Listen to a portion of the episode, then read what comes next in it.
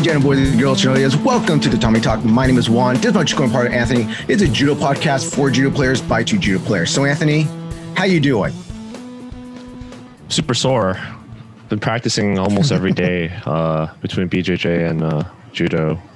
So uh, my knee is uh, not used to that going back to the pre-pandemic and pre-surgery levels of training but i'm getting there uh-huh. that's just gotta take it nice yeah. and slow which is relevant relevant to the topic we're going to talk about today right so yeah at the our last topic that we're going to talk about is about preventative injuries in judo or how to deal with them i would say in grappling term in grappling aspects of fighting because i know myself also like i started going back to catch wrestling also so it's like, man, my neck, my back's all sore again. I have to roll my body every day. I'm doing that. Um, I'd use this Tylenol rub for my muscles.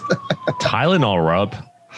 Yeah, it's like Tiger Balm. It's like uh, what Ben Gay. It's like all these things. But we bought mm-hmm. this Tylenol stuff a long time ago, and it's worked for me. So I just buy it.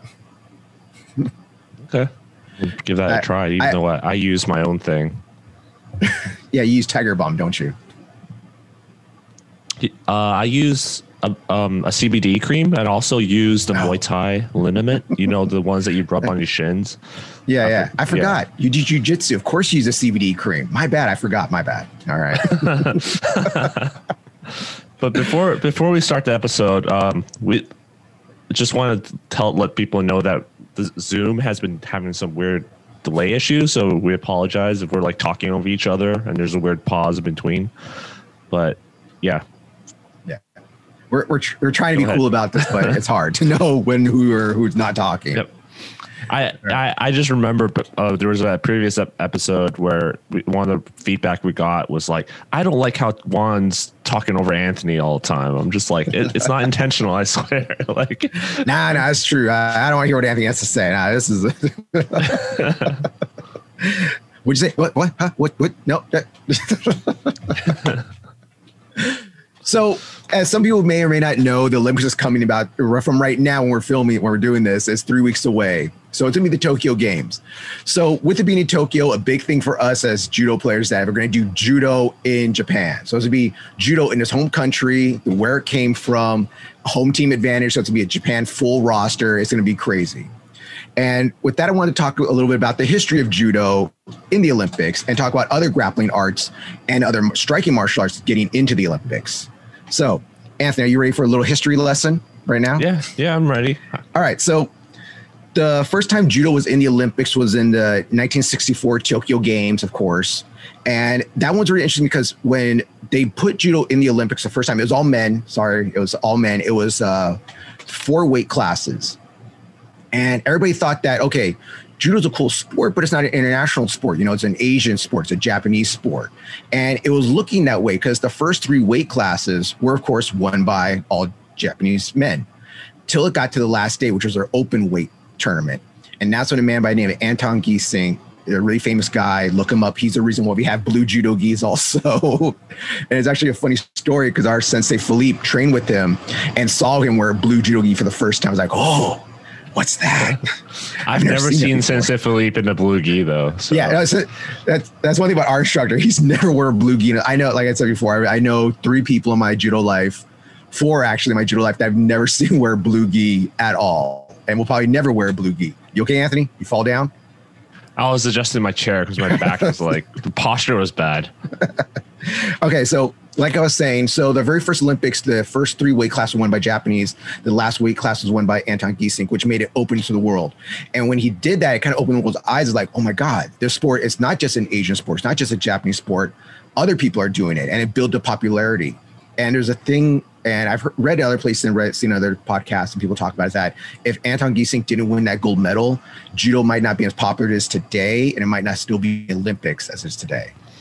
Yeah, I also think it uh, lit a fire underneath the Japanese judokas because it tra- uh, changed their ways of training and approach to teaching and stuff. Because they're like, this guy's like, it's more physical than you thought, mm-hmm. right? Because these, let, us not lie, uh, let's not uh, beat around the bush. There's got to be strength matters. Everyone knows that. Yeah. So it's not fully all, just all technique. So they, they changed their approach to it totally. Yeah. It, it's a, there's a funny joke of, um, strength doesn't matter, but it doesn't hurt. it's an old saying. Yep.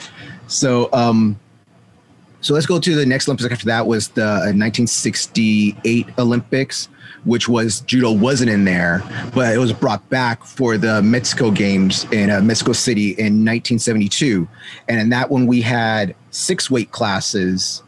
And it was in that tournament, that's when it kind of opened up to more people because it was three Japanese winners and three European winners, which again opened more eyes. And again, sorry, it was all men. Uh, the sad thing is that is that we didn't get women in the judo to compete in judo in the Olympics until 1988. Like I, I was like every time I, when I was doing the research and looking up, looking like okay, all right, another all men's, another all men's, another all men's. 1960, uh, 1988. I was like, wow. I was like, in my lifetime, it's crazy to think about it. Yeah. Do you know about the the history of women in judo Olympics? And No, like, women it- in it- judo competition. no, go ahead, Anthony. You So- talk about it. There's an American by the name of uh, Rena Glickman. Uh, that's her maiden name, I think, but she ended up marrying a Japanese guy, so her name is uh, Rena uh, Kanakogi. And she, women weren't allowed to, to compete in judo back then, and she cut her hair and dressed up as a man and competed in a New York City YMCA judo tournament and beat all the men and won Uh huh. but then they like found out she's a woman and took away her her uh her prize which is like you think about it, it's kind of ridiculous nowadays Yeah. but i'm sure back then they came up with some weird explanation how dare Well, you? I'm not beat gonna- everyone. yeah i'm not gonna go into the whole like history behind it but look up um rusty uh her, her nickname was rusty uh kanakogi she is the woman pioneer for judo and she ha- did like she's probably credited for bringing women to the olympic games and she was invited as the first i think she was invited someone may correct me she was invited as the first woman to train with the men at the kodokan. So um yeah great story look look it up uh for those who don't know um yeah. Yeah. I remember hearing a few years ago, like maybe four years. I remember when Kayla Harris won her first gold medal. Uh, I remember reading somewhere that they started talking about her again. Uh, they talked about Rusty and that they're going to make a movie about her. So they're trying to make a movie about her. And nothing really came of it, but it'd be interesting to see if someone made a movie of it. I know she has a book. Her daughter, I think, wrote a book. Uh, and also, you know, I don't know if you remember one of the girls that trained at our dojo uh, was a writer, um, Leanne. So when it's at a, at a tournament, I told her the story about Rusty, and she's like, "Wow, that's so amazing! Like, I, somebody should do a movie about it. Maybe I'll write Yeah. a movie about it. So ma- maybe we'll see it someday." Yeah, really cool to see. So, so in uh, so it was 1988 in the Seoul Olympics. That's when the women got the provisionaries to be in the to have their own tournament. And when they do a provisionaries, it means that you're not an official recognized sport. It means that you're kind of like you're allowed to do a tournament at the same time at the Olympics. So they can watch you run a tournament, see how you guys do things, see if you're at the same caliber of what the Olympics want. And it wasn't until um, 1992 at the Barcelona games that female judo Olympians were allowed to compete fully. It was like just just like the men. It was, and that's how it is now. We have men and women's judo in the Olympics. It's been that way ever since. We've never been kicked out ever since. So it's been like that forever, and hopefully we'll be like that forever. Yeah, I think one of the, we'll talk about it later with Sambo, um, but I think one of the requirements nowadays for to be qualified as an Olympic sport, to be accepted as one, is to have women competing. You can't just have like an all men sport, which is one of the things that people are saying why sumo will never ever be in the Olympics because there just aren't enough mm-hmm. women competing in sumo right now. Yeah, and it's, it's funny that you bring up sumo because there's real sumo that you and me watch in Japan that we watch like on NHK from Japan, and then there's this world grand grand world champion. You you know better than I do. That happens out Yep. here in Los Angeles at the LBC. Mm-hmm. That's like, oh, I'm the world champion. It's like, nah, bruh, you're not the world you're not the world world champion. All right.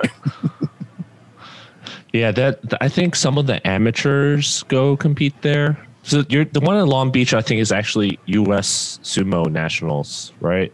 And they also hold like World Sumo Championships around the world, and um, that is amateur. And actually, fe- some of the the champions from the World Sumo Championships in the weight they have weight classes there actually end up going to what they call big sumo, all sumo, like big sumo tournament. That's the professional, the one that we see in Japan with no weight classes yeah, yeah. but um weight Yeah, back to the Olympics. Sumo. Get out of here.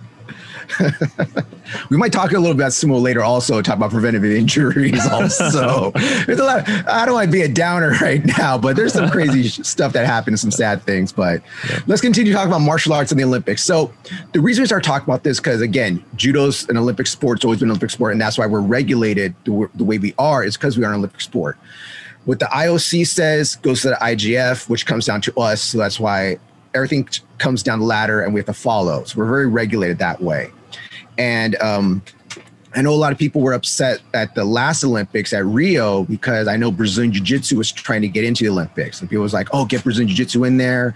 It's going to happen in Brazil. And that's actually one way that a lot of countries get their sports in into the Olympics is that when you're a host country, you can do, um, I don't know, it's like you get to nominate sports or a guest sport or something, but they get to put it, suggest what they want in there. And that's how Taekwondo got put in. We'll talk about that in a little bit too. But the reason BJJ wasn't allowed is because they weren't regulated. Like uh, people that do BJJ know that, like I got my black belt under so and so at Summers, blah blah or I got it from a uh, Gracie Barra gym. And um, Anthony, what's the? Is it IBJJF? Is that the big uh, BJJ It's a big one, but uh, they're, they're pretty much a business. Calling some people would argue that they aren't actually uh, A federation? like a federation, Uh. like a non-biased federation. Uh-huh. They because great, I think Gracie Barra the owns them, like the owners Uh-huh. own them, and um, yeah, there's some controversy about their rules and stuff like that. But they are trying to be in the Yeah. Olympics. That I I, I know for sure. Yeah, it just needs to get more, um, like we talked about before. We're gonna talk about later. Is that more regulation of, like how we have in judo? Like we go to the IOC, IJF, IJF trickles down to everybody. What I what the IJF International Judo Federation says goes to all of judo. Okay, like there are spin-offs of people that want to do freestyle judo or traditional judo or other types of stuff. There's that, but everybody, if you want to compete in Olympics, we have to go to the IOC's regulations, which is the IJF, and that's where we all come through. Um, so, and the other reason why uh, BJJ didn't get into Olympics, other than just not being organized in a federation, is that this is what, and we're talking about this stuff with later with karate also, is that the, the, the IOC said it is too similar to wrestling and judo. They said it looks like judo and they're doing moves just like wrestling. So we already have those two sports in here. I'm talking about freestyle wrestling, not Greco. Basically, just judo. Yeah, basically just judo. It's like it's, it's. It's like it looks just like judo. It, it looks just like judo newaza. There's no big difference. There's not a huge difference in it. And I know some people might argue, well, there's Greco wrestling, freestyle wrestling. Freestyle and Greco are totally different. Freestyle is about like double legs, taking people down and getting a pin. Where Greco is about getting big throws, only using your upper body for the most part. Okay, like they're they're actually really different. So that's why BJJ wasn't put in the Olympics in Rio. They can still try. They can still try and just keep on applying because it's going to become a big sport and it might. And with some of the other sports we're ta- going to talk about, there's some light at the end of the tunnel. And um, so, Well, uh, before we move on, like Yeah. one again, we're going to talk about it later, but I think one of the requirements being Olympics is it has to be practiced all over the world by many Mm-hmm. countries, and BJJ is definitely growing. But right now, I, I think like it's still kind of an expensive Yeah. sport that It- um, only like English speaking Mm-hmm. countries and Western countries have like huge Mm-hmm. popularity in it, like America, Australia, like Yeah. those kind of places.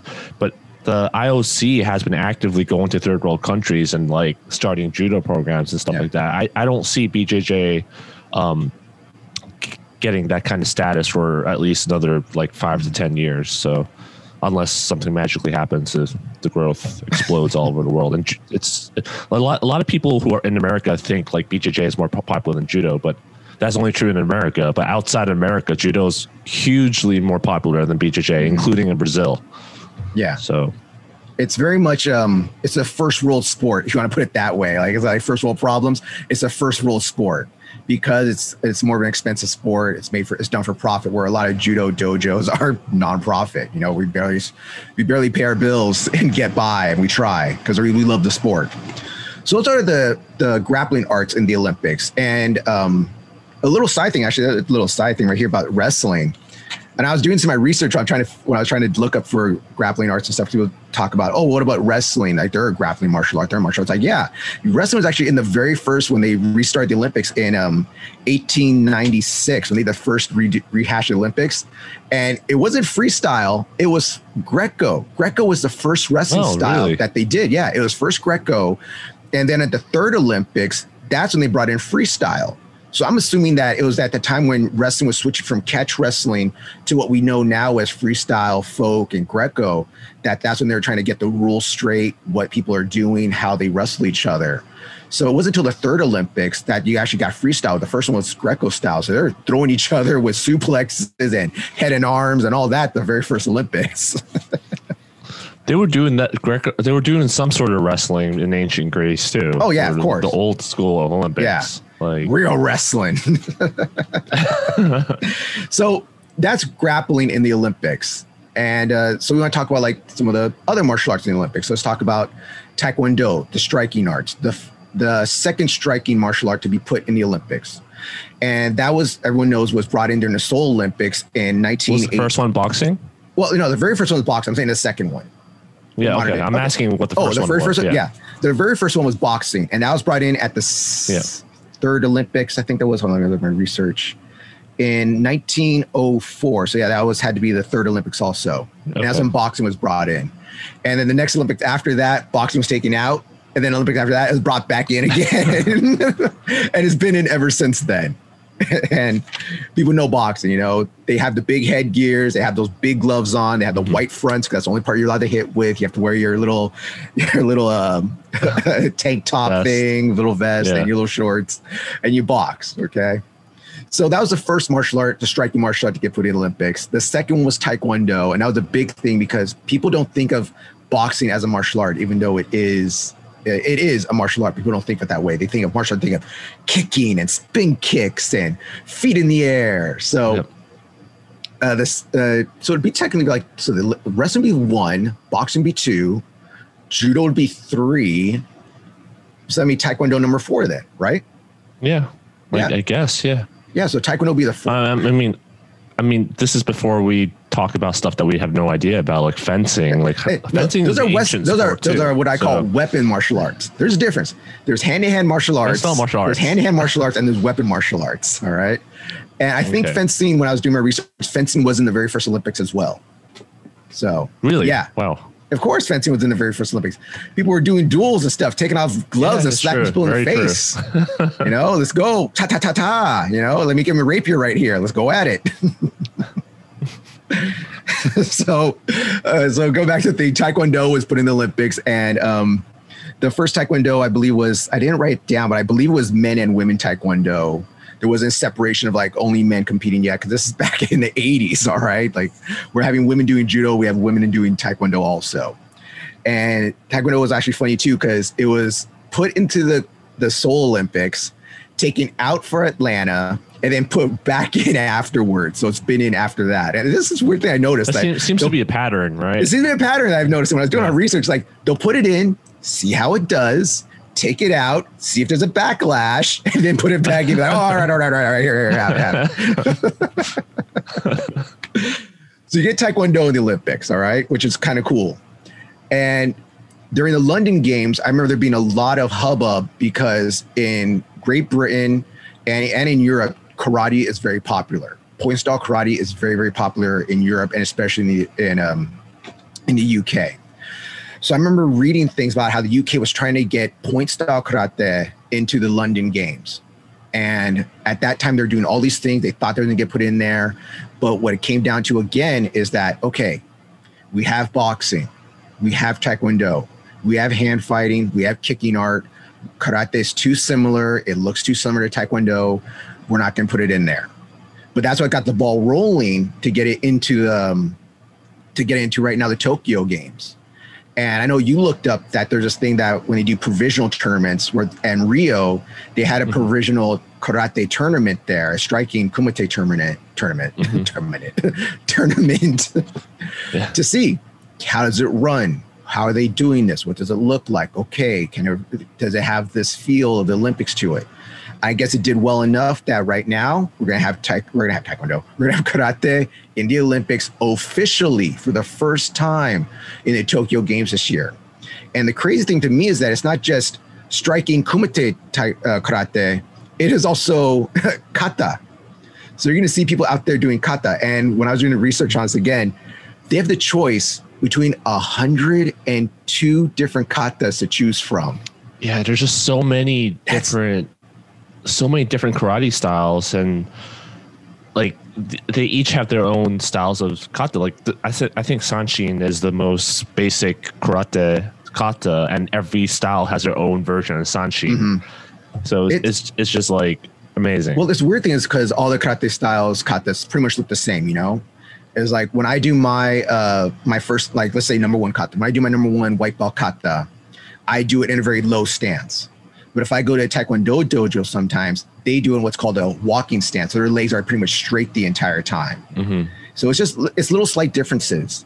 And the karate styles that have been verified and have been approved by the, um, was it the World Karate Federation, the WKF, is that it's the Ryu systems mostly. So it's going to be Goju-Ryu Karate, Shito-Ryu Karate, Wado-Ryu Karate, and Shotokan Karate. so it's yep. three main Ryu systems and Shotokan. And it's interesting because Shotokan, like, you'd be surprised how many people know Shotokan because, in my opinion, it's one of the more popular karate styles. Yeah, when I when I think of point fighting, I think of uh, I think of Shotokan karate. That's what I think of automatically. Yeah, you're not gonna get um, you're not gonna get Kyokushin, Kyokushin Kai versions. You're not gonna get Tang Soo Do in there. You're not gonna get my style. I'd you know, love could, to see Kyokushin in I, in the Olympics. I, I would I could, love to see that. Yeah, I wonder if I could sneak in because Tang Soo Do is an offshoot of Shotokan. Hmm. hmm. Sneak in somehow. but yeah, so those are the uh, the four major karate styles going to be in there, and they do point style fighting, and they're going to do katas, which is going to be very interesting to watch. And it's only going to be. Oh, I didn't write this down. Was, so in the for the for at least for the striking arts for the kumites, it's going to be three weight classes: three for men, three for women. And for the katas, I wonder if they're just having one representative for men, one representative for women. Hmm. That'll be interesting. Yeah. Yeah. I, I know I read it, but now I can't remember what it was. Huh. I'll, I'll be first to say I'm going to offend people yeah. here again, but I'm I'm not a huge fan of kata tournaments. Mm-hmm. I, I think kata is important, but I think I'm not a huge fan of competing in kata. I, I think it's not meant for competition, and just making it that way is kind of ridiculous. Mm-hmm. And and i am also not a fan of point fighting. so, like, well, I, if there's some, go on, Anthony, go, go on. ahead. Isn't there some rule in in uh, Shotokan point fighting karate that you can't hit too hard or something like that? So it's this weird thing of it's this old thing from like 1970s or 60s where you have to hit with speed and control, but should you hit your opponent? So when I hit somebody for point style, usually, usually, is that when I hit somebody, I hit them, but it has to not be like knock the wind out of them. It's not full blast. So, but if you watch, here's the thing though, they say this, but then if you watch some of the WKF tournaments online and stuff, they're going full blast hitting each other. Like uh, kicks, this okay. one thing about kicks in any style. Kicks in any style are going full blast. That's just how it is. Mm-hmm. Punches are a little bit more controlled, but head kicks, body kicks, and stuff, they're full blast. And that's another thing about uh, this style point fire, point style, this style point style karate. Uh, you can kick from the waist all the way up to the head, and I believe punches are only going to be to the body, like with the power, and I think to the head it has to be with control. That's a big karate thing always. Okay, that, that, that makes a lot more off. sense. Okay. Yeah. And um, I don't know if they're going to add actually stuff to them to wear because we were talking about boxing, you got the headgear on, you got the gloves on and stuff. In Taekwondo, you got the big headgear on, you got the foam headgear on, you have the chest protector on, you have shin pads on and foot pads. You also have these little tiny, tiny little foam things that cover your knuckles, little foam gloves to protect you. In normal point style fighting karate, there are some tournaments that make you wear a chest protector. It's usually a white chest protector you wear underneath your gi. Uh, but sometimes you don't. I don't see that sometimes. But they have the white chest protector, and then it's just uh, foot pads, no shin pads, and uh, gloves, like little. Um, do, now, do you think they enacted these gear and rules about the, the strikes at aiming to become an Olympic sport, or do you think it was just done anyway and then they applied to be Olympic sport? Most of this stuff was already implemented in like like the 80s, except for the headgear part. Okay. In most point follow karate, Mhm. they don't wear headgear. So it'll be interesting to see in the Olympics if they make them wear headgear. Make them wear the foam headgear like Taekwondo. Guarantee if they make boxing do it, they're gonna, and Taekwondo do it, they're definitely gonna do it for karate. Yeah. So I wonder if it's gonna be this foam headgear or the big like leather boxing style headgear. Be interesting to see. So those are all the martial arts in the Olympics right now, or in this year at least. And there might be more apparently, because we had an actual one of our listeners send us a thing about how sambo is a provisional sport or is going to become a provisional sport in in the Olympics, which is gonna be really cool. That's the, in my opinion, the closest way you're going to get MMA in the Olympics is sambo, and Muay Thai may become an Olympic sport as well, which I think is more interesting because if you get Muay Thai in there, it's very similar to Taekwondo. It's very similar to karate. It's very similar to boxing. How are they going to sneak that in there? And what pads are they going to have to wear? Like, are they going to wear headgears, elbow pads? Because that's a big thing about Muay Thai. That's, that's makes a big difference in Muay Thai. Yeah. If you're not throwing elbows, it's basically just Western style Mhm. uh, kickboxing, either American style, Dutch style, or Japanese style kickboxing. That's all it is. And it's basically karate at that point. so are they going to be wearing elbow pads, knee pads, shin pads, foot pads, all pads? Are they going to be fully padded up? Yeah, for me, I'm not. Maybe from a spectator point of view, Uh-huh. those, like you said, tho- those, those is like no, no difference if you do this. But um, from someone who who trained Muay Thai for a bit, I think what's going to matter more is how to do the scoring system, because um, I know some people are saying there's there's more Muay Thai promotions now that change the rounds into like three round fights kind Mhm. of thing and change the scoring system because um, they want to help the sport grow and make it an Olympic Yeah. sport, and they think changing that will make it more appealing to foreign uh, foreign viewers. But a lot of them are like, no, the old school scoring system is a lot better because th- they score they score takedowns and knees like r- really highly. Um, that's why you don't see a lot of punches. Um, so yeah, I, I know there's like some controversy there. So I think the scoring system is going to, for me, is going to be the the big thing. So, Anthony, can you read the article that you that you told me about? Uh, tell it to our audience. Yeah. So one of the um, one of the people that I uh, am in a group on Facebook. She trains Muay Thai. Her name's Angela. She trains Muay Thai in Thailand, and she has a blog that I'll link in the description. So she talks about uh, Muay Thai and um, getting provisional status and what it means in um, provisional status for Olympics and what it means. So um, the reason that I started looking it up was because we have a view, a listener, uh, Gerald, Ger- Gerard, Gerald. Yeah, sorry if I forgot the name real quick. Um, he emailed us a couple weeks ago and was like, "Hey, like, are you guys going to talk about Sambo getting provisional status? Like, he's excited about it, and it's just more grappling arts in um, the Olympics is better for us, right? For martial artists like us, uh, especially grapplers." And I was like, hey, we've already recorded like the next two episodes, so we'll talk about it eventually. So while doing research, I found this post about Muay Thai getting provisional status, and I'm going to assume this applies the same to uh, Sambo. So um, I'm just, I'm not going to read the whole thing. If you want the details, go to the blog post. But um, I'm just going to ex- pull out the key excerpts. Like uh, provisional recognition means Muay Thai could be included in the future Olympic Games.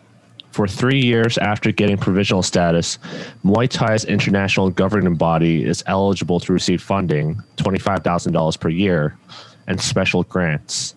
The purpose of this money is to help the sport build, set, and sustain a foundation in the Olympics. This year, right before the start of the 2021 Tokyo Olympic Games, the IOC will vote for full recognition of these sports. Other sports up for full recognition include kickboxing, sambo, lacrosse, and cheerleading. I, I don't think cheerleading is, should be in the Olympics personally. I oh, think Oh, hate mail. Send that hate mail to not- Anthony at tatamitalk at gmail.com. it's a yeah, something getting scared now. Yeah. Between getting provisional recognition and applying for full approval at the end of the three year period, Muay Thai is expected to work on getting Olympic approval. To get full recognition, the sport must adhere to Olympic standards of anti doping and have anti corruption measures set in place. Muay Thai also needs to demonstrate that it's widely practiced. The cutoff is by populations of men in 75 countries and by women in 40 countries on three continents. If Muay Thai does get full recognition, it does not guarantee the sport in the next Olympic Games. To be in the Summer Games, there needs to be a minimum of 50 affiliated national federations for the winter and for Winter Games 25. These national federations need to be need to span at least three continents. The earliest Muay Thai could be fully recognized and seen in the Olympic Games is by 2024. That's the Paris It's game. the Paris Games. So that that's the the key informations I think were important.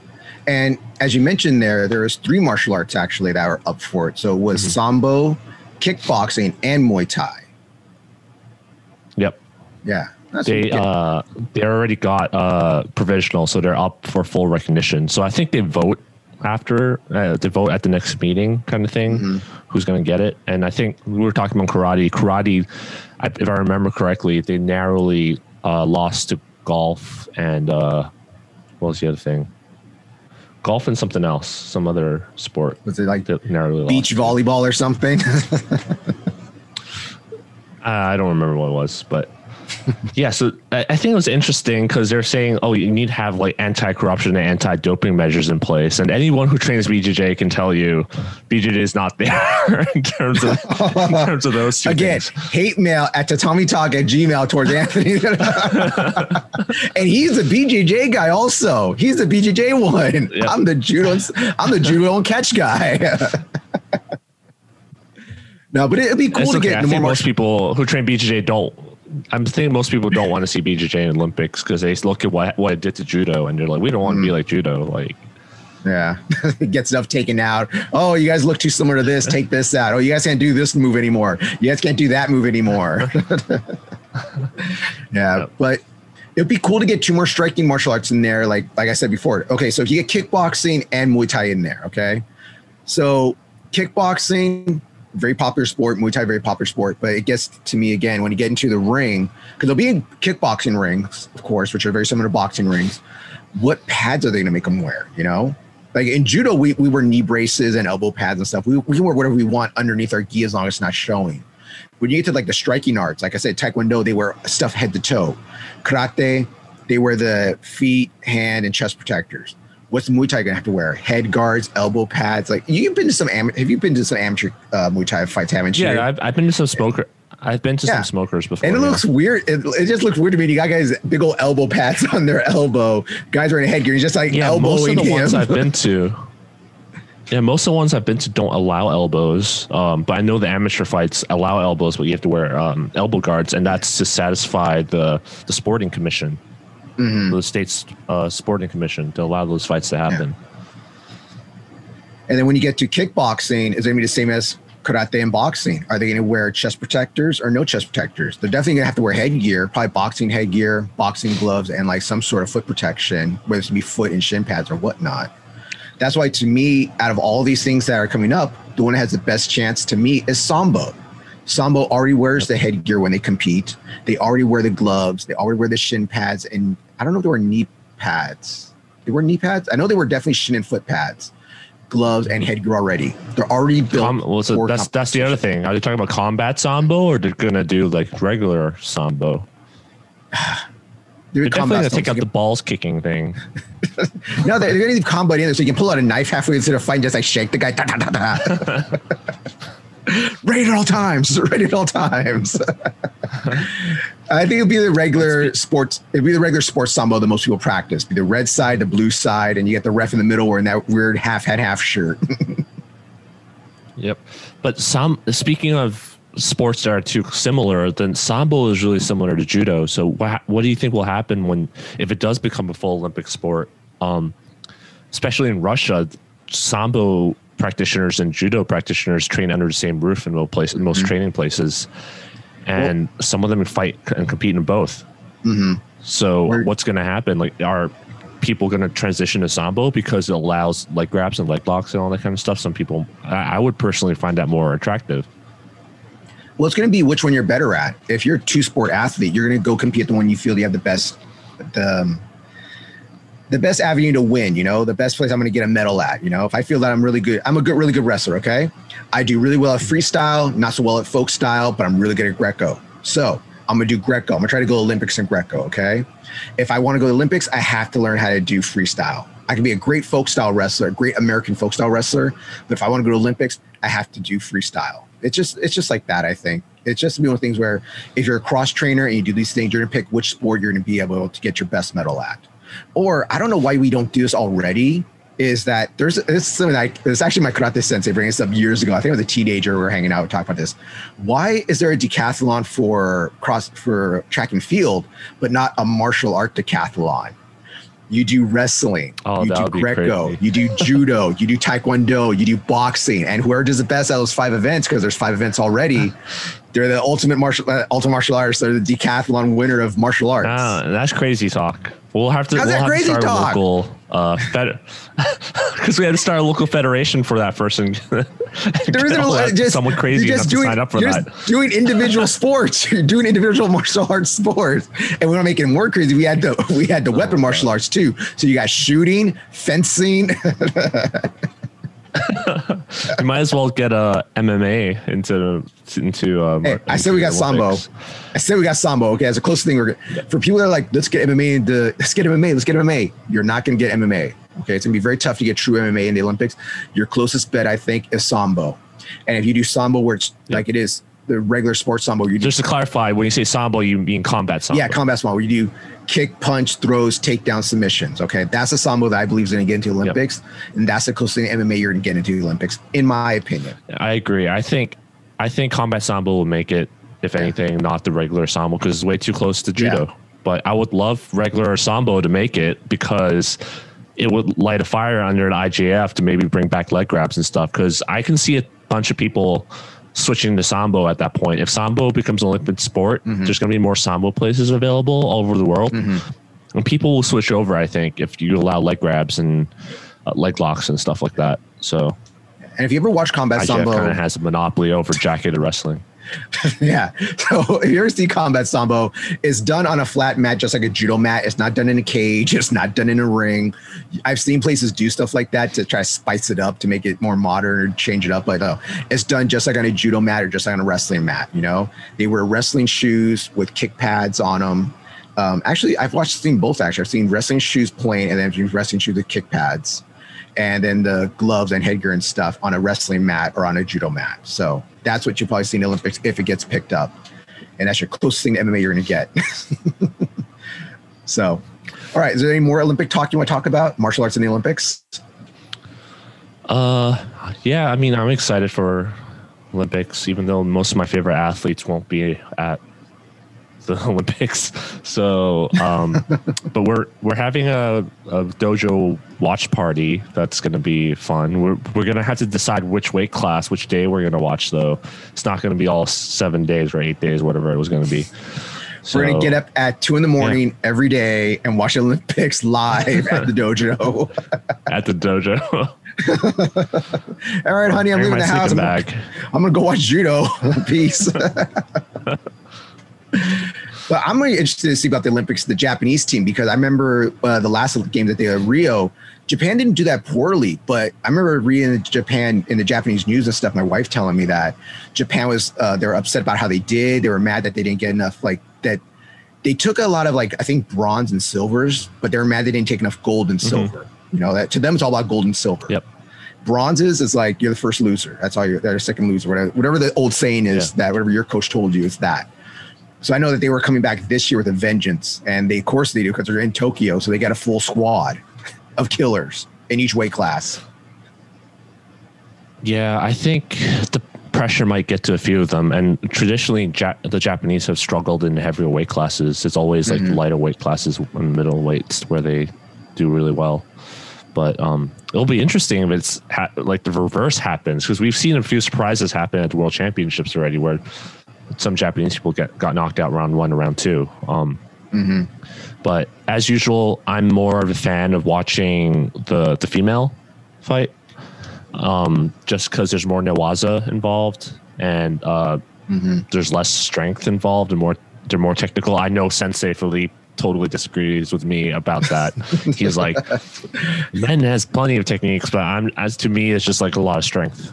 It's not very fun to watch for me. So, and I don't like watching the um, the what do you call what what did you call it like the the dirty wrestling like Oh, the, not uh, dirty the- wrestling I call it uh, I- rough, I- the wrestling It's just some dirty bulldog wrestling that's just what, what did I call it? I I came up with a good saying, but I totally forgot it. That's some problems. I need to write this Mm-hmm. down. I come up with a good saying, and I totally forget. Yeah, I, I'm not saying there's no technique involved. There's definitely a technique involved, but I like to Like- watch like really clean Is- bonds. So Is that Mongolian guy that we talked about? They got that dirty dog style, gritty Dundon. Parallel, yeah, Yeah, is he in the Olympics? Is he going? yeah. I, I think he's gonna go. He's been doing really well. There's it'll be a shame he's not. Um, I am a fan of Munkhbat. Munkhbat from Mongolia, the the Yes. woman I've Yes. told you about it. She's So super am I, underrated. Um, Yeah. I don't I, I don't know if she, I don't know if she retired yet. She's pretty old. Yeah, she still has um, I'm amazing excited to see her in the Olympic. No, she still has amazing Iwaza. She Yeah. did really well. Like she's she's great. Yeah, I, I mean, she can wrestle, like you said. She can wrestle. She can do clean judo. She can do newaza consistently in the final block. Like I love watching her. Um, but I think part of it is the rules with how Wazari is scored now, being Koka and even like Yuko um, being scored. That that kind of um, how do you say it? Rewards you for doing this kind Waters of style. of- judo. it's not just watering it down. It rewards you for, for doing that kind of wrestling style to wrestle people down to the ground, and you get like two of those takedowns, and you win. It's I, I want to go back to those clean, hard earned ippons that we used to see in, in judo, even though it, the matches are a bit longer, and some people might find it boring. Mhm. But yeah, that's all I have to say. Well, it's one of those things. No, I get you. I understand it. You know, you get this thing where people talk about um, the difference between Ippon judo and then Wazari judo, and how like guys that come from a wrestling background or sambo or what's that Chinese grappling style, the Chinese judo style called Shuai jiao. Shujiao and stuff, come from that, and they don't have Ippon judo, but they have really good Wazari judo. And right now, with the whole thing of that, oh well, the reason we changed um, Yukos into Wazaris because they're so similar. It's like not really, because not all Yukos are made the same, you know. So technically, I can do two ugly Yuko throws or takedowns, drag downs, whatever I do, and get Ippon for that. It's nuts if you think about it. And we we should all Some also of them aren't even yukos; they're kokas. yeah, it's it, koka. Oh God, you're bringing even more old school stuff right there. Koka. and for people that don't know what a koka is, if you're a more modern day person, koka was basically just an attack. Koka was just if you just attacked and got them to the ground, you get a koka, and it was like less than an advantage. It was just a really weird thing that even me, I never, I really never understood it. But I never understood yeah, it. it, it is. uh, I, so I wrestled him down and I took him down. He didn't go on his back. He's on his belly side, whatever. That's going to count as this little half quarter decimal point of an advantage. Yeah, I think it only mat. I think that only comes into play when both your your Yukos and Wazaris are tied. Then you look at the Kokas. That, that's what my understanding is. I might be wrong, but it's, it's yeah. yeah, I used to make terrible jokes about that, but I call that. Oh, is it a Coca Cola? All right. So that's. I think that's enough about Olympic talk. All right, the Ballot Those, Olympics. those now are the our our our Olympic talk episodes are always consistently has the least views. Just saying. Oh, it makes you sad now. You hurt me inside. All right. Now we're going f- from very happy, fun topic to a very sad, angry, pisses me off topic about judo. So, Anthony, can you take this part? What? Why, why are you pushing it on me? Okay. Um, yeah, I'm sure most people have heard, like in Taiwan, um, one one of the seven, I think it was a seven year old boy, uh, Mhm. got just passed away. They pulled the life support out. Um, he went to a judo dojo where he was thrown repeatedly, and I think at that point he's only taking like a few weeks of judo. And uh, he was crying, saying his head hurts, but the sensei kept making him get up and throwing him again uh, by another student. And eventually, he had to send, get sent to the hospital. And um, it was just sad all around, not just because of this event, but because his uncle, who took him to the dojo, uh, to the to the class, was recording the whole thing. He didn't stop it, and uh, there's many um, theories and explanations as to why he just watched it happen.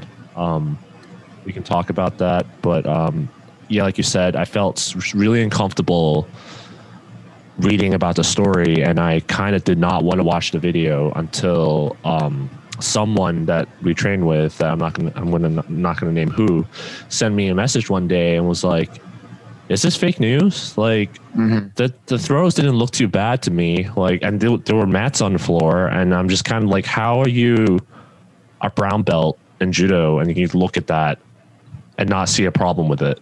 So that that was after I watched the video because I didn't watch the video. He he said it didn't look too bad, so I'm like, okay, I'll watch the video. So I watched it, and it was just sickening seeing that happen.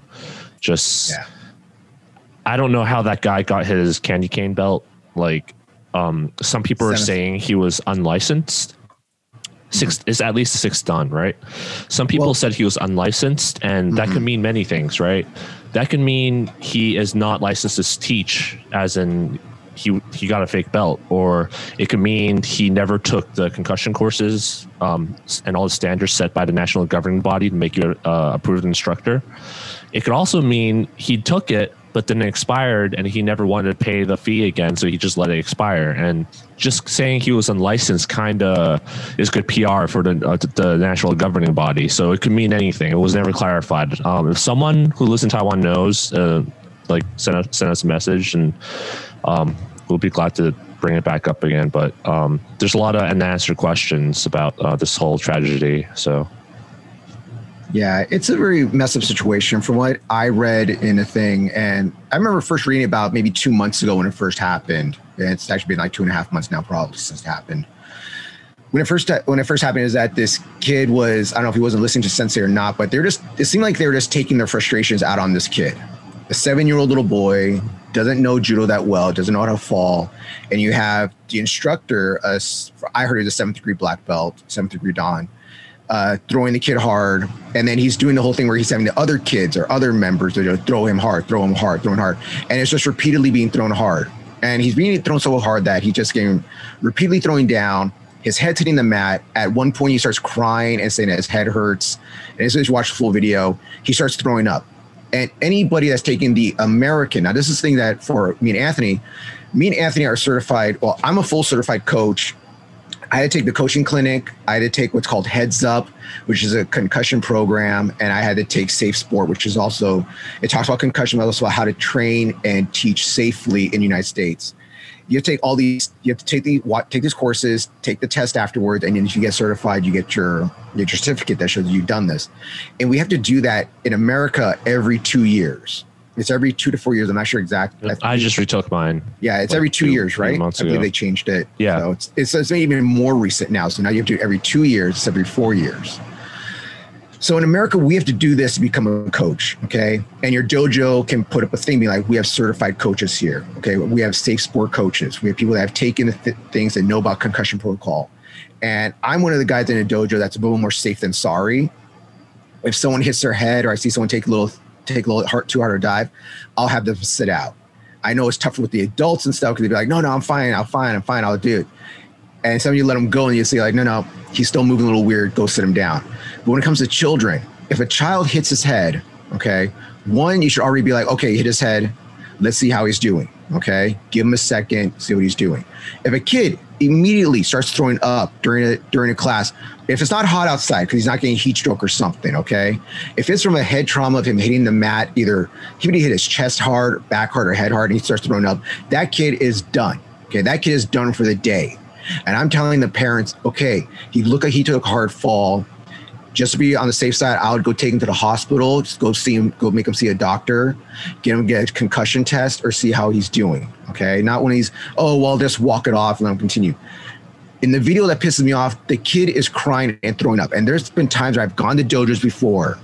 There's two dojos here in Los Angeles I've been to before one where a kid was crying on the mat, and I stepped on the mat, and I was a brown belt at the time, so I wasn't even a black belt yet. And I was, and I said to the coach, I was like, "What's going on here? Why is he like? Why are you picking on this guy?" And he's like, "Oh, this is how we train." I was like, "Dude, I don't like this. This ain't cool. All right." The kid's crying. I just kind of argue with the ref. I argue with the ref. I argue with the coach about it, and then I left. I never went there again. And there's another dojo I went to over by the beach area, and in judo we fall we fall, we throw, we get hit. You know, it happens. And one thing that's one of my pet peeves when I get when I go visit dojos, I'll have these coaches out will say, "Okay, enter throw and don't throw anybody." And if someone accidentally falls, they'll start yelling at the kid. How did you let him fall? Why did you? Why did? It's like shit happens. Okay, I understand shit happens. There's no reason to be picking on a kid like that. Okay, so when you're picking on a kid, but now you're you're not just like hazing him or making him work hard. I have no problem with a child working hard if he's acting up. Okay. Anthony knows I make my students, when they act up, I make them do push ups, I make them do squats. All right. I love having fun with my kids when I train them and stuff. But when they start acting up, it's time to do workout. Okay. If you're, if you're, if you're not tired enough from working out, you got to do some extra workout. And when you got to do push ups and squats and stuff. It's not okay. Everybody just fuck, just throw this kid, just throw him on his head. Okay, don't let him hit right. Drill him into the mat. And then when the adult, the adult, the seventh dan adult, throws this kid hard on the mat, and no one is saying shit, that's what pisses me off. Okay, the did, kid's so throwing did, up. He's did crying. the instructor actually throw him? Yes. I didn't see that part. Yeah. The part I saw was he was like standing the side, and more senior student, yeah, was throwing the kid. Yeah, that was in the video that I saw that did that pissed me off. And the thing that makes me mad is like I understand this whole thing like he's a sensei, he's a seventh dan, he's an instructor. We must pay him respect, and that's an Asian culture thing right there. That's I don't think that would fly. Yeah, I don't think it would fly in America really because I think a parent, if they saw their kid getting thrown like that in America, they would stop it. If it's a parent, definitely. With this one, it's an uncle taking their kid, taking their nephew to a dojo because they wanted to enjoy judo, learn self defense, get build up confidence and stuff. So the uncle, I don't know if I saw my niece or nephew being thrown like that, but as again, to me as a martial artist, I would step on the mat. I would step on the mat and say something. I would do something. So I'm not I'm not going to defend the the uncle's uh, inaction, mm-hmm. um, but to view it from an unbiased perspective, like okay, what I heard was he said that he he was worried about it, but he didn't want to question the the instructor, and he was recording it because he wanted to go back and show his parents to say like, hey, like maybe judo's not for him. It looks kind of like he's crying, he's not enjoying it, it's mm-hmm. kind of abusive kind of thing. But that's that's another topic, right? Whether what he should have done, but um, going back to what I said about that person messaging me and going like, hey, it doesn't seem too bad, right? To someone who's untrained, that might just seem like it might not seem dangerous. And some people just can't see what's wrong with something or mm-hmm. when someone's doing a technique wrong. Like for me, I saw like person throwing him had bad technique. The person being thrown, his head was hitting the floor and he had no break fall skills. Like we see that, but someone who's not trained or doesn't have good technique might not be able to see it. So that's uh, my explanation of what could have happened from um, the uncle's perspective, like he probably just saw it as him not having fun and not necessarily it being a dangerous thing. That could but be one me, explanation. It, like the kids crying, that's one thing. Okay, like kids cry sometimes; they hurt themselves, and it's the old thing I get from my old wrestling coach: is it an owie or is it an injury? If it's an owie, you can keep practicing. If it's an injury, you're done for the day. All right. If it's an injury, you're done for the day, and you're going to the hospital. All right. Yeah, I've um I'm not going to say who again, but there, there's a kid in our cl- in our one of our classes in the past. Like, um, we took him to a tournament and he took a pretty hard mm-hmm. fall. Um, it wasn't that hard, but he said he hit his head. And he like said he was seeing stars. Personally, I know he was faking mm-hmm. it hundred percent. I know he was faking it, but I didn't want to take yes. any chances. Mm-hmm. I was just like, okay, let's go see the medic. And he was the medic's like checking. He's like, oh yeah, he looks seems like he has concussion. And then I was like, okay, no judo for you for two weeks. Yeah. Even though I knew he was faking it, that's that's that's what like we always want to play it safe. Yeah, when it comes, never to, want to take chances, yeah, right? When it comes to kids, you have to be safe than sorry, and I have no problem being safe than sorry. If a kid, and this is the thing that makes me mad the most, and that, one of the things that makes me mad when the kid throws up when the kid's crying, my head hurts, and the kid throws up, you know it's concussion. And that's the thing from us being in America. We're in the United States of America. These are our things that we have to do to become coaches to make sure that our members are safe for our adult members and our youth members that we are safe. Now in Taiwan, I don't know what regulations, what classes, what they have to do to open up a dojo. And as they keep on saying the article, oh, he was he was uncertified or unlicensed. What does that mean out there? What does an unlicensed dojo or sensei mean? Like it, in half the article, if you read, well, one of the articles that I read, it was like that he was a 73 black belt that wanted to teach judo to people for, I don't think he was charging people if they're doing for free or really cheap or whatnot, but wanted to teach, just wanted to teach know. judo. And I get that being. I, I heard yeah. after the incident happened, yeah, he wasn't teaching there anymore. Like he was gone, uh-huh. but the dojo was still opening. So the question was, why is this dojo still teaching people? How did he let that instructor in in the first place teaching these kids in this way? Mm-hmm. Like, so I think something should be looked into. And as far as I know, the focus has been entirely focusing on the uncle and the instructor, but not many people are talking about what about the dojo? Mm-hmm. What was their involvement in this and also the national governing body how like how did they let this happen mm-hmm. so no I, I i get that because i've seen that before back when i was a brown belt and stuff where we would have a visiting instructor that's uh Candy Cane. You know, he's a sixth or seventh dan, or he's like, oh, this guy's a fifth degree black belt. He's coming to visit. And they get to do whatever they want for the most part. You know, they get to do whatever they want. They're like, that seems a little dangerous. That seems a little weird. Or I really don't think he should be working with that person. In my head, I'm thinking that. But because I'm only a brown belt, I can't say nothing. But now yeah. that I'm a black belt and I'm a third degree black belt, oh, don't worry. Ones talk shit all the time to people. If I see a candy cane or someone come in that's an old guy, it's like, oh, I'm a ruler roost. I'm gonna do this and do that. Like, sorry, sir, no, that don't fly no here no more. All right. Philippe don't allow that. I don't allow that, you know? And I think what happened maybe there is that because he is a seventh dan, that's a high rank in judo. That's a very high rank to have in judo, especially if you're you can still do judo and you're a seventh dan. It's like, wow, we have a seventh dan here. He must know something. He must be good at this. Well, many it people just, don't realize one of the ways getting to the high dan ranks is just timing grade and contributions, like refereeing or like just politics mm-hmm. in general, oh, yeah. right? So it doesn't necessarily guarantee that you're a good instructor, but that's also true for just good competitors in general. Doesn't mean you're a good mm-hmm. instructor.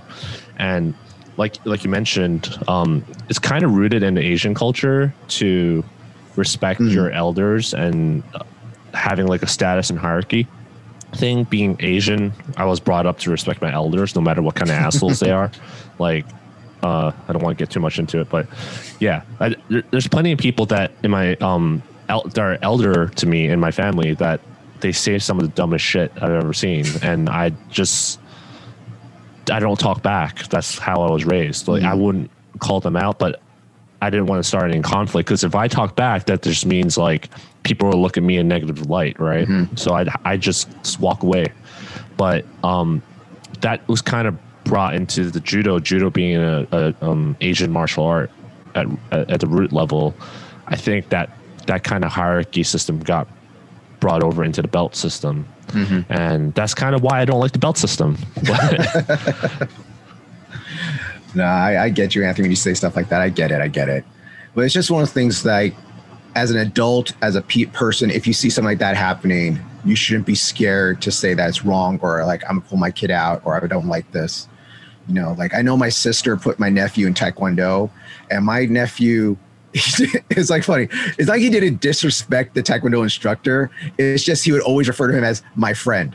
Oh, my friend. It's my friend. My friend. I just see his little kid, just this four year old little kid. Again, he's four years old, so he's the, the how a four year old doing Taekwondo, which you should be minimum five to do martial arts. There shouldn't be nothing too too young, in my opinion. But I, I also want to. Yeah Oh, let me finish your thought. It's just it's funny because my sister took him out of Taekwondo because she felt that the instructor, because he's getting annoyed by my nephew, is kind of picking on him too much.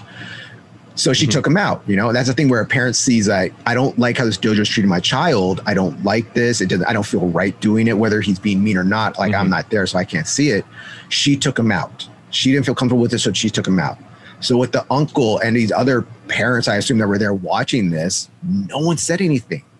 And that's what okay, he's crying, maybe the soft, he can't take it. Okay, he's trying to do some tough love. Once the kid starts throwing up because of a head, because he, he hit his head, he starts throwing up. Game over. There is nothing after that. It is done. All right. There is no more throwing. He is done. He is going to the hospital right now. That's not how you should do training anyway. Hard training is not done that way. And, um,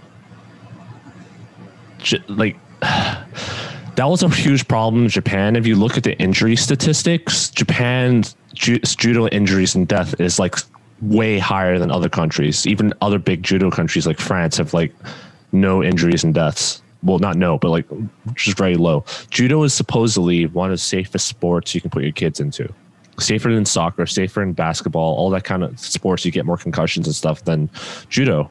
And um, but Japan for some reason has an abnormally high rate, and part of it was all the hazing and the hard training that goes on, mm-hmm. and that's why the previous um, head of the Japan Judo Federation had to step down, and why they brought in some new people, including uh, Yamashita and um, Inoue, to clean house, and they kind of fixed the problem at the national level, but at the small local dojo level, that's still kind of a problem. The hazing yeah. and all that kind of stuff. So, um, so that's not how how it should be done. Um, but part of what I was going to say earlier was I kind of blame it on the huge emphasis on comp- competition in judo. Mm-hmm. All these people are, they wouldn't be training like that if they didn't want to produce big competitors. And um, so, some of these listeners, maybe you go on Reddit, there were a few posts posted recently of people sharing their kids competing at the uh, junior nationals and nationals. Mm-hmm. And you see kids doing dangerous throws and you just see heads bouncing off the floor and you see even in train not even competition in training they're teaching them like drop seoi and just overall ukemi the level of ukemi for those kids is just not there to to mm-hmm. take those falls so some people were, were pointing it out in the comments and the guy was saying well yeah super effective and if you want to win medals that's what you're going to have to do right? Mm. You're gonna have to teach these effective falls, and everyone else is doing it, so we're gonna have to teach it too. It's like what kind what kind of mindset is that, right? I mean, you can't argue with it because it's effective as winning medals, and that's how it's producing these competitors. But at the same time, it's like at what cost? Yeah. And it, what happens to all the other kids that are there just recreationally and aren't going to be become a uh, Olympic medalists? Are you going to force them to take these falls too? So I, I know there's two sides to every um, everything, and I think there's a better solution than to just teach teaching kids these dangerous falls uh, and throws before they're ready for it. Yeah. So it was a bad situation. It should never happen in the first place. You know, the kids should have been taught better. This dojo should have had maybe a whatever their license is for that country to, for a licensed coach to be coaching there only, or if they are going to have this coach come and visit as a guest or something, another sensei there that's supervised and it's not scared to be like, hey, we need to stop, you know? That's why it's always good to have two senseis teaching at the same time. That way there's two eyes watching everybody and one can check the other. You know, it's like that's too hard, this is too crazy, whatever it is. This but overall it's just a t- very sad situation. I heard about two months ago, the kid was on the kid was on life support for two months. And about two weeks ago, a week ago, the family decided to take him off life support and he passed away and as Anthony said before, the I know the the sensei himself is being uh, charged with murder. I don't know, like what a second degree mm-hmm. murder, something like that.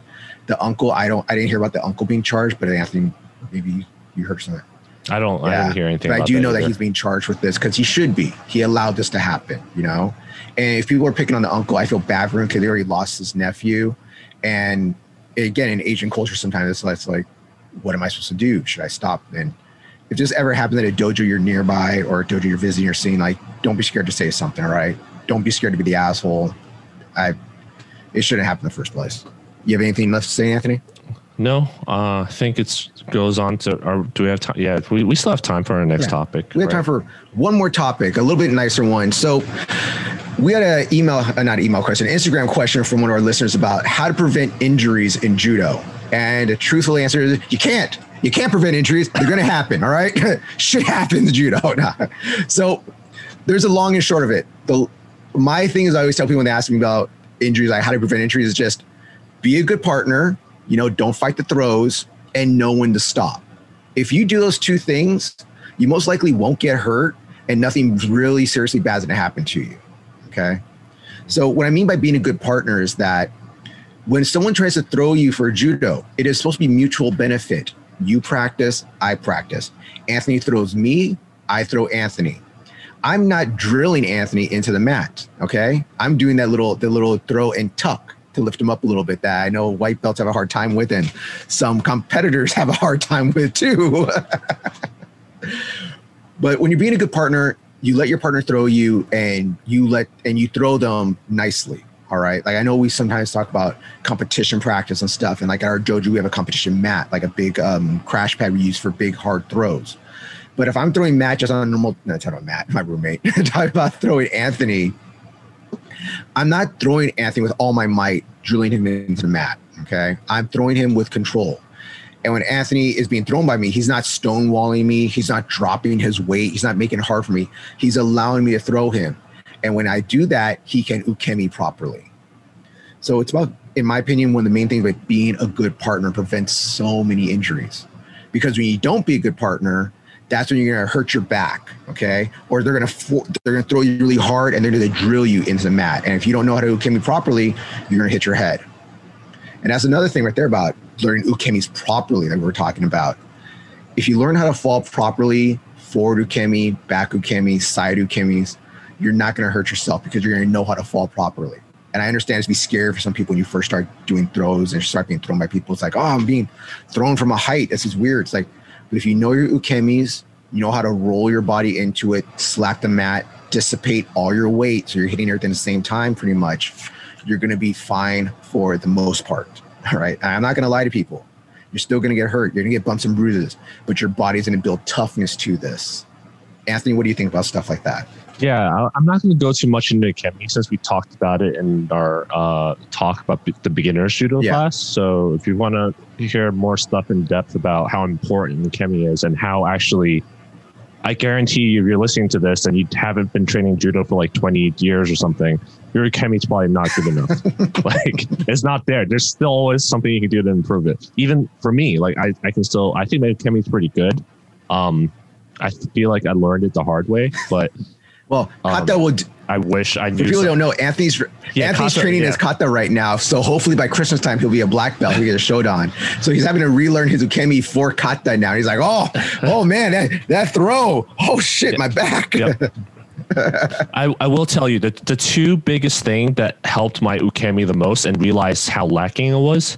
One was doing uh, being the partner for one of the guys uh, getting his black belt a few years ago. Like I was just like, holy crap, I can't even take these like prearranged falls. like I'm just like, how how the hell am I gonna take like hundreds of these? Because he, he just has to practice over and over again. And mm-hmm. whenever he messes up the throw, the fall hurts more. So it, it was kind of on me and also on him to um to him doing the throw correctly and me being a good having good ukemi. Um mm-hmm that's why I think kata is important. Going back to what we said before. Um, but the other event that really put my Kemi to the test was when Nicolas Gill came for a clinic, and I went sign up for the seminar. Mm-hmm. I was the only person in the room that was like his size and not like in my 40s or 50s. So everyone else was kids. So he was like, "Oh, you want?" It was a two day seminar, and I was being thrown by him, and he was probably using like fifty percent, like half his strength, like doing mm-hmm. Osotogari and all that kind of stuff. It was rough. so that really put my Kemi to the test. I couldn't I couldn't move around for the next week or so. But um, after that, I really really practiced my Kemi. Like throughout the whole um, pandemic, I laid down mats in my garage and I was just like practicing Kemi over and over and over again. So those two things really put really made my Kemi really good, I think. Um, but yeah, go back to the episode.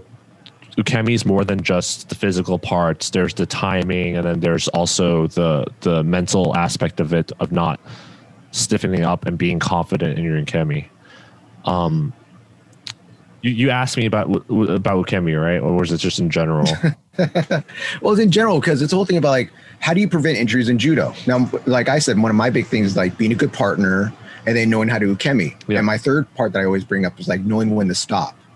Oh, and there's actually kind of a fourth thing also because yeah. I always do this also is if you have an injury, prevent that injury. You know, I have bad knees. Mhm. Okay. So if you see me without my gi pants on, if you see me at catch or something or doing some other grappling, you're gonna see my bionic knees. All right. I wear I wear knee straps around my knees, and then I have knee braces on top of that with metal in them so they don't pop the opposite direction. But I do that to prevent injury because I know I have bad knees. I'm not gonna go out there crazy and be like, all right, I know I got bad knees because of my wrestling and judo and all my martial arts. I'm gonna not wear knee braces and go do drop seoi nage 50 times. No, no. All right. Yeah, so we taught we, we say that you, you'll hear this from your sensei too. Like, be a good partner, leave your ego at the door, take the fall, but people still don't do it or they just don't Yeah. understand it. Like, so I think we really need to like explain it a little more. The ego part is basically taking the fall, right? But at the same time, it's knowing your limit. So it's not just like don't hurt your partner; it's just knowing when to stop for yourself. Like, don't let things escalate. Like, just because you can't throw this guy doesn't mean you should use more strength, right? Yeah. Um, also know like you said knowing when if you have something hurts then sit out around or don't use that arm or take a break. Like i i personally struggle with the ego part of that in that sense because this guy at our dojo has been ragging at me for sitting out um, for randori a few times already. Like You why are you sitting out? I'm just like well my yeah it's like all is- the, he, especially people who've never Especially gone through white belts. surgery they don't understand. He's a black belt actually Oh, the black belt. I thought it was, I thought the white belt talking about. yeah. Yeah so he's been saying well just come in like you guys are so lazy. Like he's just calling me lazy saying like i, I could just move around with him and stuff. I'm like yeah if i go with you every single round i trust you but what about other people? Like Mhm. all it takes is one bad one thing to go wrong for for you to to have to get get a really bad injury.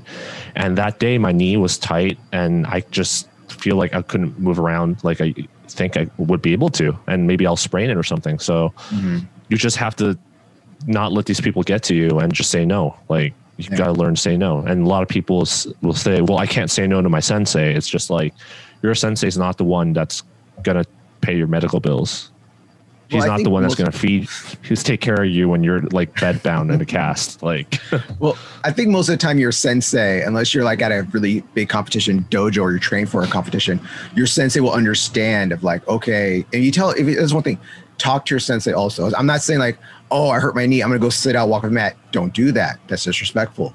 If say you got tweaked, you tweaked your knee, okay? Like Anthony has the bad knees, I have some bad knees and stuff. We took a bad fall, we kind of tweaked our knees, like "Ah, I don't want to do this round, or I'm kind of I'm pretty much done for the day. Go to your sensei and tell him, Sensei, I kind of tweaked my knee can I sit out for the rest of the class? Yeah, that's fine. Okay. And sit down at wherever your mat space is or against your wall or whatever it is you guys do. Sit there. Don't just go off the mat by yourself. Don't just go walk off the mat, decide I'm going to do this instead. Do not disrespect your dojo. Okay. What I'm saying when you want to, when I tell you to do, you know, know when, know when your limit is. That's good, but also explain it to your sensei. Don't just leave. Don't just be disrespectful. We have one of our members, um, I can't remember what Brian's last name is. A Brian, really good competitor. Brian's in his what? Hershowitz, yeah, Brian Hershowitz. brian hershowitz Yeah, uh, Brian's sixty years old. Is he? Is he sixty? Right? Mhm. Okay, Brian's in his 60s i think yeah Still competes. Goes to international competitions. Goes to the masters every year and stuff. Was world was ranked world number one in his weight in his age and weight class. For him, the way he trains, when as soon as he starts getting tired, he doesn't want to do bad technique. So then he's done. He trains till he's tired and then he's done. So that means if he goes the entire class and only does one round of randori, that's all he's doing. Mhm. And he'll go to Sensei Philippe, like, hey, Philippe, I'm done for the day now. Is that okay? Philippe be like, yep, you're good. Go. It's fine. Hey, thank you for coming. We appreciate it. He doesn't come to the mat, train for a little while, do all this stuff, and then just leaves the mat, not tell anybody. He knows his limit and he knows to respect his sensei. And going back knowing to your limit is really hard thing to do yeah, and I know I know it's tough because you see everybody else working hard. You like, oh, I want to do some randori. Like everyone's going tough. Like I want to be out there, but sometimes you just can't do it. Your knee's shot, your shoulders hurt, you mess up your finger or something. You can't pull, and you just got to know your limit. And that's how when you go past your limit or push yourself too far, that's when you're going to get hurt. Okay, unless it's a freak accident Yep. like Anthony had with his PCL. Yep. I would I wouldn't call it a freak accident. I think it was uh it was avoidable. But um, yeah, talking about going back to my knee injury, like, and ego, part of it was my fault. I mean, um, when the injury first happened, I, I knew I tore something, right? Like the guy came in and did a shitty Tani Otoshi, right? But I, my knee was still fine in a sense. It felt weird, but it was fine. And what finally did me in was when I went to San Jose Buddhist tournament um, afterwards, and I fell on the side, and then it, it just popped. So I could have just said no to the tournament, but because of my ego, I was like, I just moved to LA. I just joined this dojo. I want to show that I'm committed. I'm, I can compete. I can, I, I can do well in this tournament. I wanted to like make a good impression to my new senseis at this new dojo. I didn't listen to my body and I went to the doctor. They're like, well, you probably should take a rest, but it seems like it's fine unless we get an MRI. Like, I didn't get that MRI. I just went to compete. So, and that's what caused me to have this long term injury. So totally avoidable, right? Yeah. But because of my ego, I pushed myself, and that's that's what what happened. And but I'm still paying back, for it right now, yeah. right? But if we go back even further, though, Anthony, yeah, your ego got in the way, and you shouldn't want to stop. But if your partner at the dojo didn't do a bad Tani Otoshi that we tell people not to do unless they know how to do it properly, unless they're taught it. And here's one thing: I always tell people don't do unless it's taught to you, and I don't teach it to nobody. So that's why I don't I don't want no one doing it, even though I do it. I'm a bad person. If they didn't do that to you, okay, if they weren't a good partner for you, this would never happen. That's if true. you're a good partner, it wouldn't happen. So, so don't hurt your yeah. partners. Yeah. Um, other so other than the obvious stuff that we kind of talked about already, um, I also like to divide it into things that you can control and mm-hmm. things that you can't control. Right. So things that you can control, you can do knee prehab, like strengthening your knees. Like I th- think um, my knee injury, my surgeon told me is super uncommon. That particular type of injury.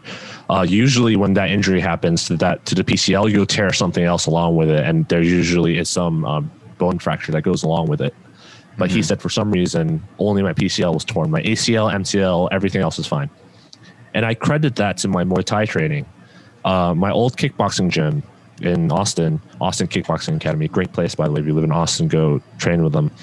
They like they they conditioned my my thighs and knees like crazy with these crazy mm-hmm. conditioning programs. I th- throw up in class regularly, and I think how strong my legs were at the time prevented more injury from happening to my knee.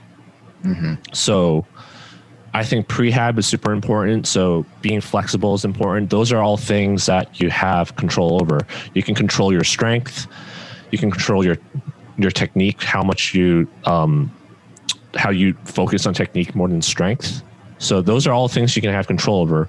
What you don't have control over is your training partner.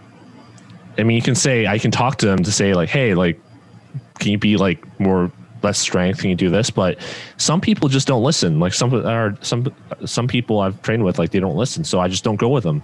Right. Mm-hmm. Even when Sensei yeah. Sensei Philippe says, "Hey, uh, Anthony, go go with this guy," I'll be like, "No, I'm not, I'm not gonna not going with it. Not, no, no, thank you." Right. Nope. No, thank so, you. So again, back to the ego and things that you have control over. Right. Mm-hmm. So just knowing knowing limit, work on good technique, pick your training partners carefully, um, and to go a little bit beyond that. We said to say no, but at the same time, don't take advantage of your sensei's kindness and just like being lazy, like we said, right? It's easy to get in a funk and just go like, oh, my knee, maybe I'll just like sit out because Sensei knows I have a bad knee, right? So maybe I, just I'm I'm a little tired. Let me just blame it on my knee. What is this? And, what is this saying? Uh, fatigue makes cowards of all of us. yeah, yeah. So also, if you're healthy, if you're a healthy guy, don't take it. Don't sit out because sometimes people who are in, legitimately injured hates being bunched up together with those lazy guys in the corner that are talking and not training so they like push themselves to be separate from that group and then they get hurt right? So mm. there there's so many cultural aspects to um, injury that i think the dojo culture should set that will prevent injuries from happening. Now those are all good things you can do in my opinion to try to prevent injury. But let's say you're already injured. Like we, we talked about like you know judo's a rough exercise, so you should also be uh, at home doing your stretching. You know, lifting weights, keeping your muscles like good and stuff, and keep yourself like in shape and stuff. Besides just throwing people around, because if you do lose that muscles and then you try to and then you try to um, force throws, you're gonna hurt yourself. You're gonna pull something. You're gonna tear something. It's like this weekend I was teaching ogoshi to some, a lot of beginners, and they're doing ogoshi with like their arm way out here trying to ogoshi. And like, why is my shoulder hurting? Because it's too far away from you. You got to pull him into you, pull the guy in and stuff. So it's about using good technique. So what about if I already have a knee injury? Like I talked about, my I have bad knees, so I wear knee braces to prevent that. You know, Anthony has a bad knee. He wears a knee brace also to protect that. I've dislocated and fractured my fingers before from karate and judo and wrestling. So when I go out to do judo now, I look like a damn ninja turtle because I tape up my fingers like this. I look like a Vulcan when I go do judo because I do this simple tape job where I just tape the lower knuckles together, the upper knuckles together. And as long as I can grip like that, like a ninja turtle, I can do stuff. If I didn't uh, tape up my fingers, and there was a time where I was like, okay, I'm gonna try not tape my fingers up and do judo. When someone would snap it, because I have a really strong grip on a gi. Like if I get a grip on your gi, it's really hard to pull it off off of me for most part. And some people like really fight really hard. And when I snap my fingers off that sometimes, like I just feel that little that snap, just like, oh, did I fracture it again? Did I, did I dislocate it again? So for me, I don't want to dislocate because getting a fractured, dislocated finger sucks. All right, especially in your right hand. it's like yep. uh, I dislocated my um middle finger one time, and I was still doing judo with this. I was doing like Seoi with the cat with the little uh, splint on it. yep. Doesn't I've tried to split, it doesn't work. Yeah, for me, well, the funny thing is I so. wore the split too too long and my finger tightened. So then I had to do the like, little weird little pinky exercises, squeezing my pinky to get him to flex again. but it's like I know that's there. I know it's gonna happen. So what do I do? I tape my fingers. It's actually a really funny thing. It's like so I love watching Jimmy Pedro videos. Jimmy Pedro hasn't competed like really hard in years, in decades. But if you look at Jimmy Pedro's videos, he's just he's demonstrating. He's still all taped up. He gets his yep. fingers all taped up and everything. I'm like, that's the man right there. I just respect the shit out of that guy. It's just like they're all taped up. It's like, and he's just demonstrating. All right, he ain't competing. He ain't doing randori. Well, who knows? Maybe he was trained. He was teaching before. Maybe, maybe it was right before recording. He walked right over and did a video. And went yeah, right afterwards. but it's like if you know you're hurt, you know something's messed up, prevent it. Okay. I know, like me and Anthony joke around earlier because we we have sore bodies and stuff because what we've been doing. is like I use this Tylenol rub, he uses Tiger Balm. That's another thing, relax the muscles. You know, another thing I like to do to relax my body is that because I'm a wrestler, I love taking like when I cut weight and stuff, I like taking hot soaks. I love taking hot sauna baths. You know, I use the Japanese salt sometimes, or I use some Epsom salt on there and stuff to help relax the body. I don't just do judo and then do nothing else afterwards. You know, you have to take care of your body. I know Anthony has that cool jujitsu gun thing. How's that working out for you? That was actually I was really against the idea of getting one because I uh-huh. thought it uh-huh. was a gimmick. But my sur- my surgeon, I had I have um after surgery um the knee muscle tightened up and actually affected my hip all the way down to my toes mm-hmm. actually. And he was like, "Yeah, it's like a, a huge rubber band that wraps around your leg, and you basically have this tight upper part of your body that's pulling the rest of your muscles and affecting the whole whole leg from the hip down. So he said you need to get that massaging gun, and I was mm-hmm. like, uh, okay, I'll think about it. I'll try stretches first. So I, I was doing stretches, yeah. still wasn't helping. I was uh, getting what they call a snapping hip syndrome. Okay. Where my hip snaps every single time I move. I thought I would need hip surgery, but it was actually just a, my IT band my IT my IT band snapping across my hip bone. Uh-huh. And he was like, "You have you tried that massage gun?" And I was like, "Okay, fine, I'll get one." Right. So I finally got one from Amazon. It was like a knockoff off of those expensive ones, mm-hmm. and I started doing it. and It actually relieved the the pressure. And then I started doing it for other parts of my my uh, body, and it actually helped a lot. So invest in one of those. Uh, I think um, Mikhail from our dojo got one too, and he he says it's helped. So um, mm-hmm. yeah, that that helped a lot definitely. Now, how do you feel about preventive measures of like taping up your fingers, wearing knee braces, elbow brace, or something, or um, what are those um those basketball socks things that they wear in their forearms and legs sleeves? yeah. Yeah, compression sleeves. Yeah. Yeah, so I think compression sleeves do not prevent injuries. I mean, uh, it's kind of obvious. I think it's kind of tightens your muscles together to give you or it relieves soreness. So I actually wear that when I go on walks for my dog. Some days, some days my the weather kind of affects my uh, knee. So on days where it's sore, I put on the compression sleeves and the soreness kind of goes away, and I go walk my dog. And the walking mm-hmm. actually helps relieve the soreness. Um, mm-hmm before you, you talk about preventive injury, but you also said what happens if you already have an injury, right? So yeah. the important thing is knowing when to get professional advice. Like obviously I the knee the knee shoulder those joints are really complicated. So you should probably go see a physical therapist or a doctor to help them tell give you exercises. And my physical therapist gave me a bunch of exercises that I could do at home and that actually helped a lot. But one of the things that really pointed out to me, they pointed out to me was like, you know, you're really in tune with your body because whenever I come in, they're like asking me for like, oh, how do you feel? Like, what are you struggling with? And I'm like, well, when I walk my dog, this part hurts, but then I realized if I shift it this way by two centimeters, or like if I walk a certain way, or if I tighten this muscle, like flex it while I walk, then the pain goes away or the snapping goes away.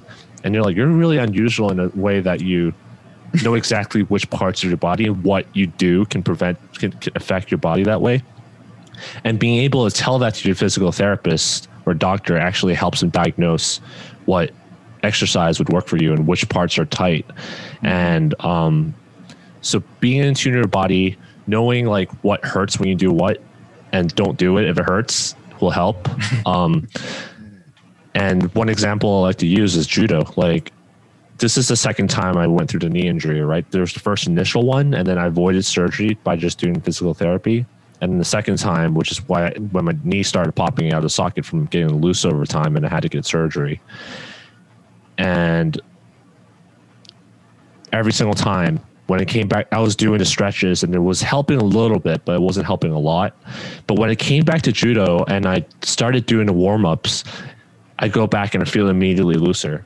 So you want to go back to doing regular activities, but without rushing it. So uh, going back to what we say, knowing your limits, right? Yeah. So I started with just doing warm ups, and I went back, went to our weight area and lifting weights. Then a couple weeks later, I started doing stretches and maybe moving uchikomis, and then went back to doing weights at the corner. Mm-hmm. Then I started doing throws and going back to to the weights. And now, what? Like it's been three months since we reopened. Yeah, that, I just yeah. started doing randori again like a week and a half ago, right? I started doing randori a week and a half ago, and I still haven't gone back to our competition level randori training on Saturdays. Mm-hmm. Um, but I'm thinking if next week I feel good enough, my knee, then I'll go back into it. So it's knowing my limit because I was going to do that this week, yesterday, mm-hmm. and then last minute I was like, my knee's not feeling right. I'm just gonna sit out, and that's when the guy I'm talking about was giving me shit for it. Again, right? okay, and I was all right. like, you know what? Maybe next maybe maybe next week i said. Maybe next not All today. right. and then knowing your limit do if it's running that you like to do start with a light jog. That's what i did. Like i started jogging and then oh man it's starting to hurt so i stopped. And then i took my dog and i ran back went back home straight back turned around went back home. Then the next week i was able to run for a mile. Mm-hmm. and then it got sore again so i went back home. So knowing how to gradually uh, find your limit and then backing off a little bit when you re- hit that slight indication that it, th- that's where your limit is is really important i think. Mm-hmm. and um, talking to the surgeon they're like yeah a lot of people with knee injuries get a second knee injury. Not is not because the knee is compromised. It's actually because they go back to judo and whatever sooner than they think they were yeah. ready for it. They go back so, too soon. Yeah you hear that yeah a lot time. of people yep they'll get surgery and they're like okay it's good enough. All right i'm gonna go back to randori straight away. And then pop and then like okay now you need a second surgery. And that's where you get the myth of like once you get a surgery it's more you're more vulnerable to uh once to, you start you can't um, stop. getting yeah yeah. And actually in some ways in some ways the leg that i got surgery on feels mm-hmm. more stable and stronger than the knee that i don't have surgery on Mm-hmm. It, it's funny, maybe because of the metal plates in there, but um, it's just a, um, the range of motion and the soreness is what's holding it back.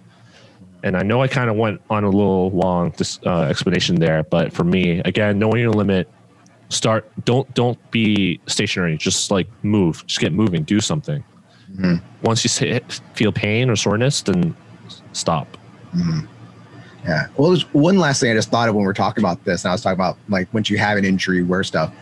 People, I get this from white belts all the time. It's about, oh, can I wear knee pads? Can I wear knee braces? Can I wear? It's like, Mhm. yeah, if you're not injured or nothing, and you don't you don't want to hurt your knees and stuff, you don't have to go bare kneed. You can wear a knee pad underneath your gi. You can wear an elbow pad underneath your gi if you want to as well. And that's a thing in judo actually in competition. I can wear whatever I want underneath my gi as long as it can't be seen. So I can wear a soft knee Mhm. brace or a knee pad, no problem. I can wear an elbow brace or elbow pad on my on my elbows, no problem. Or like those compression sleeves, as long as it doesn't come past my gi and stuff. But at practice, if you want to wear that stuff to prevent stuff or you feel it more secure with that, that's fine. That's no problem. Your sensei, instructor, coach, whatever you have, should not have a problem with that. And no one, and trust me, everyone is wearing sort of pads or braces underneath their Yeah. stuff once you get older. Right? Every black belt I know wears something underneath their gi. yeah i don't i don't wear knee pads for judo because i don't really do any drop throws but i think if you do drop knee throws you should get knee pads um, it's not good for you i wouldn't recommend people doing drop knee throws anyway i kind of hate hate drop knee throws but for BJJ, I'm on my knees all the time. I, I definitely wear knee pads for BJJ, even though it's harder to pass guard, um, get past someone's guard with it. I just wear it just because my knees feel like crap after training if I don't wear them. So, Yeah, just um, speaking of, speaking of knees. knees, like uh-huh. there's a guy on YouTube that kind of went viral. He's called a knees over toe guy. Have you ever heard of him?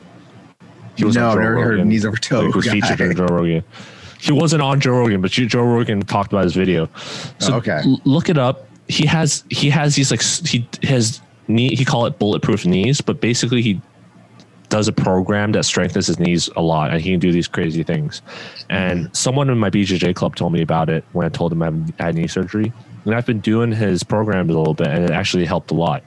So um, recommend people check in check check that out. Yeah, knees over toes guy. Knee over Yeah. toe guy. All right. Knees over toes, knee over toes. All right. Yep. Sounds interesting. All right. Anthony, is there anything else you want to talk about? Anything else you want to talk about preventative or after hurting yourself? Uh, I guess we talk about the the creams, the, the stuff that we use. You talked about Tiger Balm. You talked about my Muay Thai liniment. no, we talked about I that used, already. Like, um, I think that's pretty much it. yeah. Is there anything Yeah. else? Is there anything else you use? Um, let's see. I use this Tylenol rub. I also take a lot of ibuprofen and uh, some Tylenol. I guess we did. We did talk about that. Yeah. Just just don't just don't take any painkillers or ibuprofen or all that kind of stuff before practice, because then it would mask your injuries. you won't feel the pain, and then that's when you like Yeah. It's like the old hurt, football players so. back in like the early 80s and early 90s. They'll get the cortisone shot in their knees before a game. And then after a game, they find their knees blown out or something. You're like, oh no. yeah. Yeah, but the would suck. I know. I also know we talked about picking partners, but sometimes if you're trying to get to a certain competitive level, you just can't pick your partner. So injuries is just part of the game. So All right. yeah. All right. So I think that's, pretty much it then. All right. So Anthony, like last episode, you said that you wanted to try doing the Uh, outro. So Yeah, let me try it. today's the day, Anthony. Okay. I'm gonna let. So, I've had a great episode today. Hope you guys learned some stuff from it, and hopefully you guys follow us again. All right. So Anthony, take it away. Don't forget to like, follow, and subscribe, and hit the notification icon if you're on YouTube. And I, I didn't practice this, by the way, so I- I'm ad libbing this. That's cool. Follow us on Instagram at the GR81. Un- that at the JR8 underscore Juan and me at Anthony Throws. And also follow us on Instagram at Tatami Talk. And if you have any questions, you can email us at tatamitalk at gmail.com. I think that, that went pretty well. Yeah, not bad. It's good for your first try. All right. All right, everybody. Hope you guys have a good week. Catch you up next time. All right.